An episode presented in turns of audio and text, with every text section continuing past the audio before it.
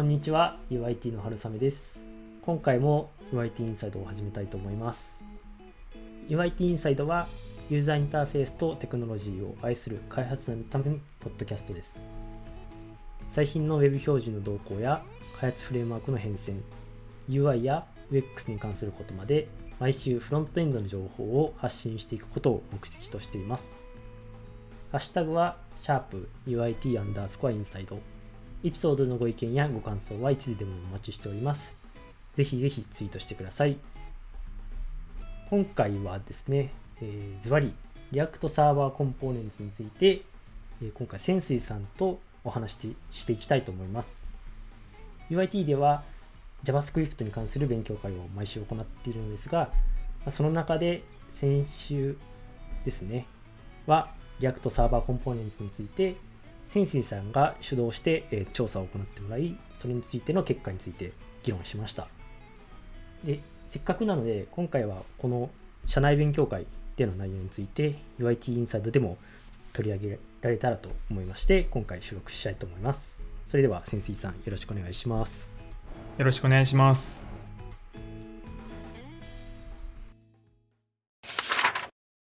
はい。というわけで、まずいきなりになっちゃいますけれども、潜水さんに、えっと、 React Server Components について、えっと、調査してもらいましたので、まあ、それの内容について、まずは振り返ってみたいと思います。それでは、どうぞお願いします。はい。はい。えっと、 React Server Components という新しい技術が、えっと、去年の12月あたりに発表されたものです。で、えっと、 React っていうのは React コンポーネントをサーバーサイドでレンダリングするっていう新しい技術で、えっと、発表された時にすごく話題になって皆さんご存知の方もいらっしゃると思います。で、えっと、 React Server Components の特徴として、えっと、一部のコンポーネントだけをサーバーサイドでレンダーすることでパフォーマンスを上げようっていうのが目的なのが特徴です。あと、コンカレントモードにも対応していて、サーバーサイドでレンダリング中にサスペンドが発生した場合、えっと、サスペンスのフォールバックがクライアントに即座に返されつつ、サーバー側でそのサスペンドが解決次第、えっと、リレンダリングが走り、その結果が、えっと、クライアントに後からストリームされるみたいな感じのコンカレントモードに対応しているということが特徴です。で、えっと、このサーバーサイドでコンポーネントレンダリングするっていうことで、あの、まあ、その、クライアントでレンダリングするか、サーバーでレンダリングするかっていうことを、まあ、決める必要があると思うんですけども、それについてはどういう感じで決めていますかね？はい、そうですね。まず、サーバーでレンダリングできるものと、クライアントでしかレンダリングできないものっていうのがありまして、はい、従来のコンポーネントはクライアントでしかレンダリングされないコンポーネントになりますので、えっと、そういった普通従来のコンポーネントのことを、えっと、 React Server Components ではクライアントコンポーネントと呼ぶようになって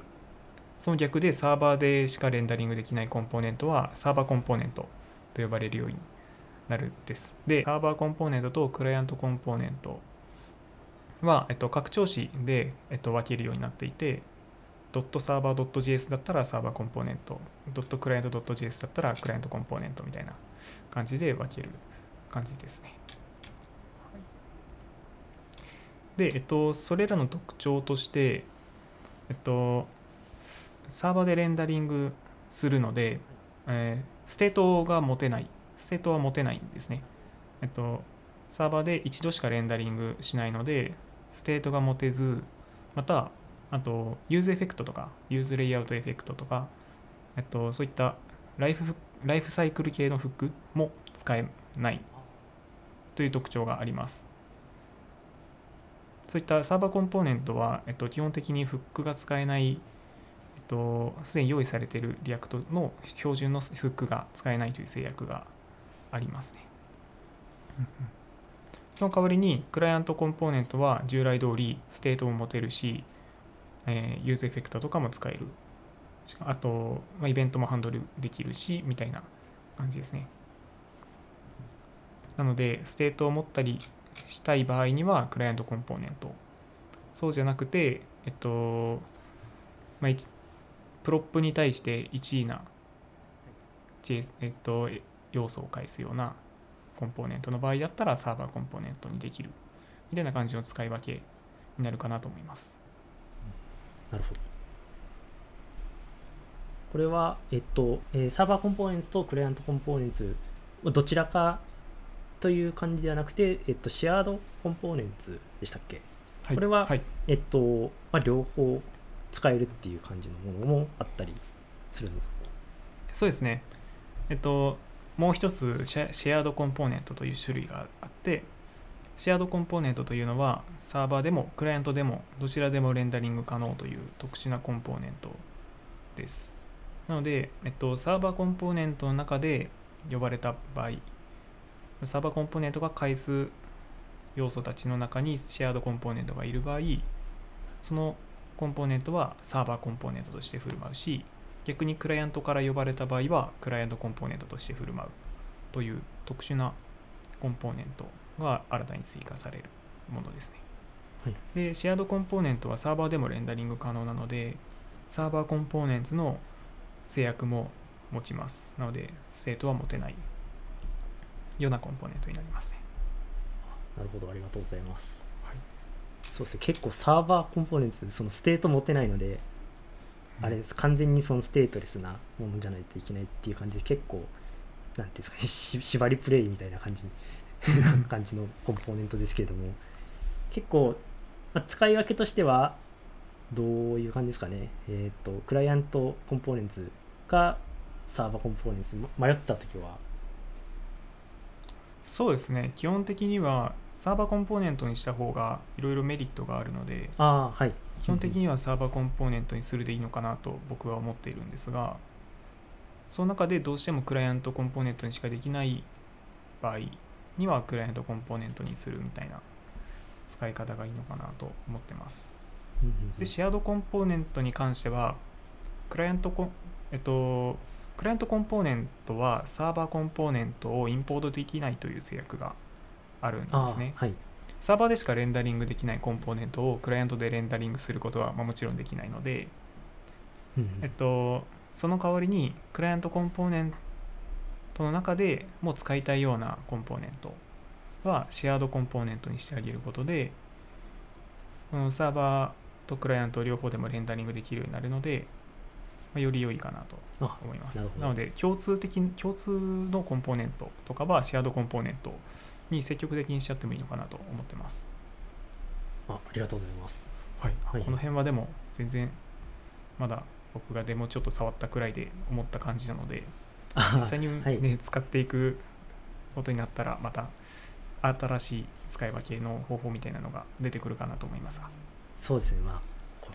多分、うん、そもそも実装実装実装は終わってるのかもしれないですけどだいぶまあ模索段階っていう感じなんで、まあ、そうですね。みんなでこうベストプラクティスを見つけていきたいですね。うん。そうですね。じゃあ、えっと、 React Server Components がまできた理由についてちょっと聞いてみたいんですけども、もし、なんですかね、こうこういうことができますよみたいなのがありましたら、ちょっと教えていただけますか？はい。そうですね、 React Server Componentsが解決したい問題というのが、えっと、今までクライアントでえっと、マウントされたさコンポーネントたちがまた useEffect フックの中で必要なデータのフェッチリクエストを送るみたいな実装が普通だったのかなと思うんですけれど、うん、そうした時ってクライアントに1回コンポーネントのスクリプトが送信された後にまた API に対してリクエストするというこのレイテンシーが結構大きかったという問題がありますがこれを React サーバーコンポーネンツによって解決することができます。なので React サーバーコンポーネンツの恩恵っていうのが、えっと、主にそういったレーテンシーとかのパフォーマンス面になりますね。なので React サーバーコンポーネンツで得られる恩恵というのは、えー、データフェッチをサーバー上で直接、えまあ、つまりサーバーコンポーネントはサーバーでレンダリングされるので、サーバーからサーバーへ直接データのフェッチができるのでレテンシーがかなり抑えられますっていうのが一番大きいかなと思います他にも、えっと、サーバーコンポーネントはサーバーでしかレンダリングされないのであのクライアントにスクリプトをダウンロードさせる必要がないのでバンドルに含まれないコードスプリッティングが勝手にやら行われるみたいなそういったメリットもありますね。うんうん、あなるほど。ありがとうございます。そうですね。一回そのクライアントサイドで、えっと、レンダリングするっていう今までの方法だと、まあ、確かにその、はい、なんですかね1往復少なくなるって感じですかねイメージ的には。その API を呼び出して、えっとまあ、また新しく、えっと、レンダリングするっていうステップが1個減るっていうことが、まあ、そこがパフォーマンス面でいいっていう。なんか結構、うん、あのそこだけ聞くとちょっと昔ながらの感じですよね。そのテンプレートエンジンみたいなサーバーサイドそうですね、うん、確かに本当そうですよねといっても実際今のところの React Server Components だと一度クライアントにリアクトコンポーネントルートとなるコンポーネントがマウントされた後に API リクエストを行っているのでえっと同じサーバー上にある API を叩くので、はいはい、えっとつまり API にリクエストするこのレーテンシーが、はい、えー、サーバーコンポーネントのレンダリングの API を叩くレーテンシーと同じ場合は結局レーテンシー変わらないっていうのはありますね。そうですね。はい。あのまあその呼び出し元が変わるっていうことですよね。まあ、もちろんその同じ場所でその API とまあ React のサーバーがあの同じところでホストされてたらまあそれはもちろんそちらの方が早いっていうことですそうですねなので結局一一番最初にあの1回 Reactの、えっと、コンポーネントをマウントしなきゃいけないのでそんな劇的にレーテンシーが速くなるのかって言われるとそれは微妙なのかもしれないとちょっと思ったりもします。まあ、あとはあれですね思ったのはそのまあそのレンダリングのに必要な結果だけ送れるっていうところとかですかね、はい、結構 API とかだとその使わないこの要素とかも無駄なところとかもいっぱい取ってくると思うんですけども、まあ、表示させるところだけ、えー、とレンダリングしてその結果だけを返すっていう感じそうですね。そこがやっぱり一番でかいかなと思います。サーバーコンポーネントが返すのはレンダリングした結果の JSX を JSON の形で返すのでそうですね。なので JS が含まれないっていうのはも一番でかいかなと思います、うん、なるほど。そうですね。であとレーテンシーが下がるというのはえっと結局サーバーコンポーネントのレンダリング API を叩かなきゃいけないのでそこのネットワークコストっていうのはなんかあんま変わらないのかなとは思うんですが例えば親コンポーネントがデータフェッチが終わってコンポーネントがレンダリングされるような場合にこの子コンポーネントの useEffect の中でフェッチ新しく取ってる場合親コンポーネントレンダリングが終わらないとその子コンポーネントのレン、えっと、フェッチが始まらないじゃないですか。はいはいはい、こういうなんかこう滝みたいな段々になってる。このここを解消できるというメリットがありますサーバーコンポーネント。なので親コンポーネントの、えっと、リクエストにかかるこのレーテンシーの部分がサーバー上で行われるのでかなり短くなるので、まあ、ウォーターフォール自体は消えないんですけどすごくその高さがないようなウォーターフォールになるので改善されるみたいな話がありますね。そうですね。そのだんそのウォーターフォールの回数だけやり取りややってる今までの方法とは全然速度も変わってそうですね、うん、うんうん。まあ、もっと直列そのような失踪をするのはアンチパターンなのでやらないかもしれないのですがまあこれからは気にしなくてもよくなるみたいなのがその方がその、まあ、上流の方で一気にフェッチしてみたいなことを考えなくても済むようになるので、うん、そこはまた恩恵ですよね。いいところだと思います。なるほど。ありがとうございます。はい。っていう感じでまあいろんなまあ主に速度面のメリットがある React Server Components なんですけどもまあここからちょっとその勉強会で出た質問についてちょっと聞いてみたいと思います。1つ目なんですけれども、サーバーサイドレンダリングと今あの一見違いがわからないっていう意見があったりします。というのも、まあ、まあサーバーサイドレンダリングって、まあ、まさしくサーバーサイドでレンダリングするっていう言葉で比べると全く一緒の感じに聞こえるんですけれども、まあ、これとは違うんですよね今回のものそうなんです。実はもう名前的にはもうほぼ同じようなもんみたいな感じはあるんですが 既存の SSR 例えば Next.js とかで実現できるものってえっとやりえっと解決する問題というのは初期表示を早くするっていう早くしたいという問題で、なので、えっと、SSR 行った結果が HTML になって初期表示を早くしようとかあと SEO を良くしようみたいなものだと思うんですがReact Server Components はえっと一番初めに返されるものはただの React コンポーネント従来の React アプリと何ら変わらないので初期表示は早くならないんですね。なので SSR とリアクトサーバーコンポーネンツの担当領域って全然違う実は全然違うものなんです。なのでこの今までの SSR と React サーバーコンポーネンツは組み合わせることができて SSR でレンダリングされた結果を表示しつつその裏でサーバーコンポーネンツにレンダリングリクエストを送ってでサーバーコンポーネンツのこのまた違うバンドルサイズが減るとかレイテンシーが減るとかコードスプリッティングが自動化されるみたいなメリットを受けられるっていうこの SSR とサーバーコンポーネンツのコンボみたいなのがこれから主流になっていくのかなと思ってます。うん、そうなんですね、うん、結構あのサーバーサイドレンダリングだとまあその返ってくる形としてはその最初の HTML だけ。で、はい、まあ、それ以降はまあ一般的な React のまあ実装って感じなんですけども、うん、 Server Components はこれもあの勉強会の中でちょっとみんなで見ていったりしてたんですけれどもそのまあ実態としては、まあ、JSON なんですよね。JSON に、そうです。そうです近いコンポーネントでが、まあ、それが、えっと、サーバーサイドでレンダリングされて帰ってくる。しかも、まあ、それがどのタイミングでもその初期表示だけじゃなくて、まあ、どのタイミングでもやってくるっていうこと。で、うん、できるっていうところで。そうですね。目的がなんか違いますよね、うん、そうですね。結局 SSR したところでハイドレーションで全部のコンポーネントを結局ダウンロードしてマウントするので、えー、サーバーコンポーネンツの場合だとその必要がないのでまた全然違う挙動になりますね、うんうんうん、そこも面白いところです。ありがとうございます。いやえっ、ー、ともう一つの、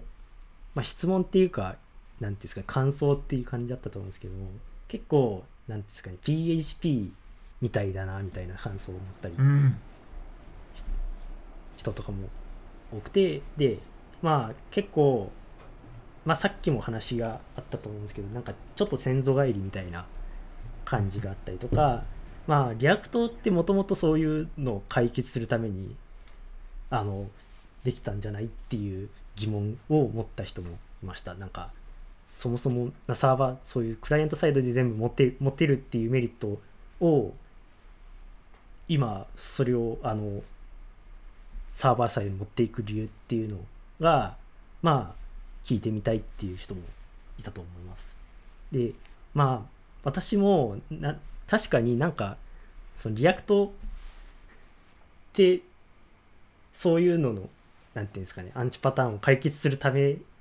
だけではないと思うんですけどそういうのが目的だったと思うんですけどもまあそれが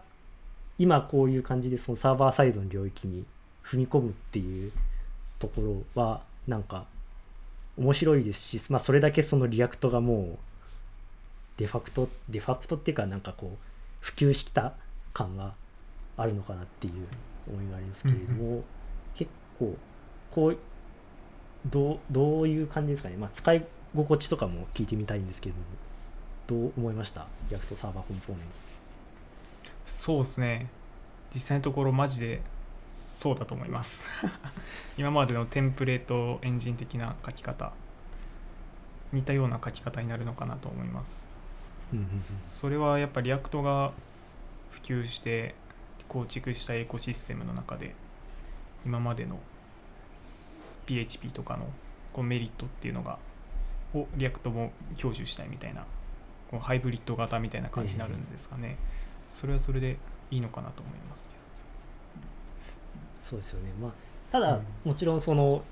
なんていうんですかねその仕組み自体は仕組み仕組みっていうか、その実現する手段自体は全然なんか今時の感じですよね、ね、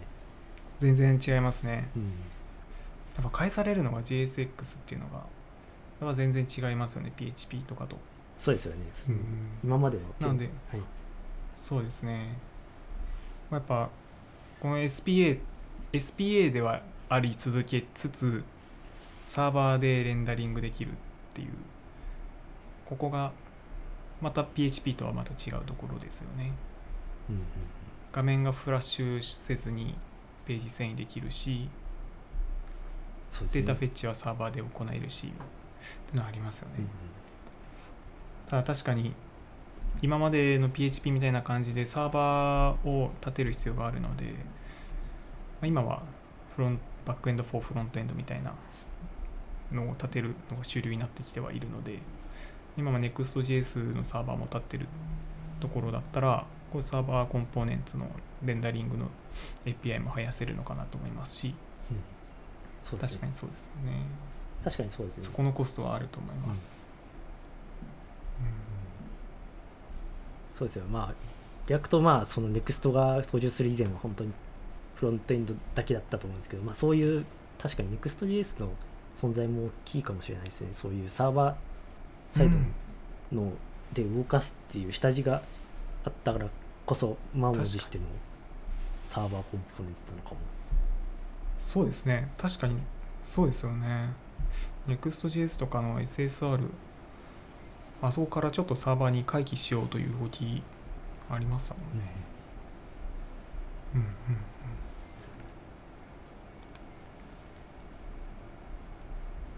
じゃあえっとあもう一つ話題がありましたね。はい、えっと、 react-fetch の、はい、話題が出てたと思います。すね、えっと、 react-fetch についてなんですけども、まあ、あの、まあ、今回の Server Components に直接関連するんですかね。まあ、その Server Components と、まあ、併用して使うことが多分目的で、えっと、 React が公式でフェッチライブラリを作っているっていうものがあります。で、えっと、リアクもう React の本家のリポジトリの packages の下に react-fetch っていうリポジトリができていて、まあ、これを今後使われていくのかなっていう話が出ていました。で、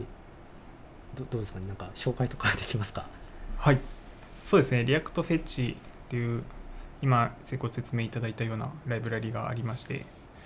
これは、えっと、どちらかというと Server Components というよりも Concurrent Mode 対応っていう方が言った方がいいのかなというのがあります。えっと、 react-fetch っていうのは、えっと、サーバーコンポーネンツのデモのソース見ていただいた方なら分かるかなと思うんですが、このコンポーネント、えっと、ファンクショナルコンポーネントの中で直接フェッチ関数を呼んで、で、あたかも同期的な関数かのように、えっと、扱えるっていうのが特徴です。あのコンカレントモードって、えっと、関数の中でPromise を throw したら、えっと、 suspend するっていうそういう仕様なんですが react-fetch のライブラリが提供する関数フェッチ関数を使った場合フェッチによって、えっと、リクエストが飛んだ瞬間に Promise を throw してくれるんですね、ライブラリの中で。なので、そこで suspend が起き起きて、でその Promise が解決次第、あの React の Concurrent Mode の機能によってリレンダリングが走って、でちゃんと取得済みのデータが渡ってきて、レンダリングがちゃんと行われるみたいな、そんなライブラリです。はい、そうですね、ありがとうございます。なんかこれ、すごいあの紹介された時にすごいみんなこれを絶賛してて。私もすごいこれあのこれを使いさえすればそのコンポーネントが自動的にコンカレントモードに対応できるみたいな形にそうですね。す。すごい、はい、頭のいいライブラリがあります。で結構いやこれ頭いいっていうかももしかしたらこれを浮きしてコンカレントモードを作っていた。もしや。実際のところ多分マジでこれを理想として作ってたんだろうなっていうのがありますよね。そうですよね。なんか、うん、できすぎてますよね。API が、うん、本当そうですよね。うん。はあ。そうそうあ、あコンカレントモードの話が出たと思うんですけどはい。サーバーコンポーネンツは、まあ、コンカレントモードがその正式リリースした後って感じですよね、ロードマップ。そうですね。それは間違いないと思います。やっぱ Concurrent Mode と Concurrent Mode があってこその Server Component っていうのがあると思うので、はいはい、やっぱ Concurrent Mode 前提でもう作られているので Concurrent Mode が来てから Server Component が来るんじゃないかなと思ってます、なるほど。で、まあ、この Server Component が来た暁にはこう react-fetch がこう猛威を振るという感じ。そうですね。おそらく Concurrent Mode がリリースされると同時にこの react-fetch もリリースされるんじゃないかなとちょっと思ってるんですけれど。というのも react-fetch はクライアントでも使えるので、うんうんうん、ああそっか。まあの react-fetch 自体は Server Component とは関係ないそうですね、なので、まあ、もちろん Server Component と組み合わせることによってもっと猛威を振るとは思うんですが、うん、まあ、なかなか面白い。いやなんかそうこうあれですね。手手のひらの上で踊らされてる感が。そうですよね。今まで React はなんかいろんなものライブラリ公式のライブラリを提供してこなかった。なんかサーバーサードパーティーのライブラリ結構使ってたと思うんですけどまさかフェッチライブラリまで React 公式になるとは 思ってなかったですが。確かに。ただまだ結構 React Fetch まだ叩き上げっていう感じでまだいろいろ問題もあるのかなと思っててそこら辺がまた今後どう解決されていくかっていうのも気になるところですね。一つの問題としてはあの React Fetch が、えっと、コンカレントモードに対応するために URL をキーにキャッシュしちゃってるんですよね。はいはい。なので、クライアント上で React Fetch を実行してしまった場合、この再リクエストを行えなくなってしまうんです。なので、それを、まあ、今だったら、まあ、例えば URL を変えるとか、そういうワークアラウンドがあると思うんですが、まあ、もっと直感的な、例えばパージするメソッドが公開されるとか。なるほど。そんな感じのまた設計が変わってくるのかなと思いますのでもっと使いやすいライブラリになってくれると思います。そうですね。なんか類似のライブラリでは大体こうキーを変えて対応してるみたいな感じですけどそういう API での余地はありますね、うん、ただ素養としてはもう完璧な感じがしますね。そうですね、うん、これはもうかなり僕らが求めていたものみたいな ところありますよね。感動しますこれは。ありがとうございます。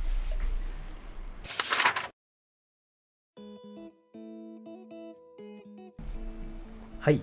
えー、今回は React Server Components について、えー、潜水さんにお話を伺いました。LINE のフロントエンド組織 UIT ではこのような技術的なキャッチアップを日々行っております、えー、UIT インサイド以外にも今回のような React Server Components についてなどいろいろな勉強について、え、社内勉強会で、え、行っております。今後も UIT インサイドを通してこのような情報を外部に発信していけたらと思います。最後に現在 LINE 株式会社では新卒中途採用ともに大募集しています。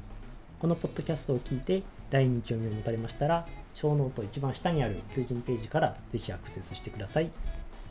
それでは潜水さんありがとうございました。ありがとうございました。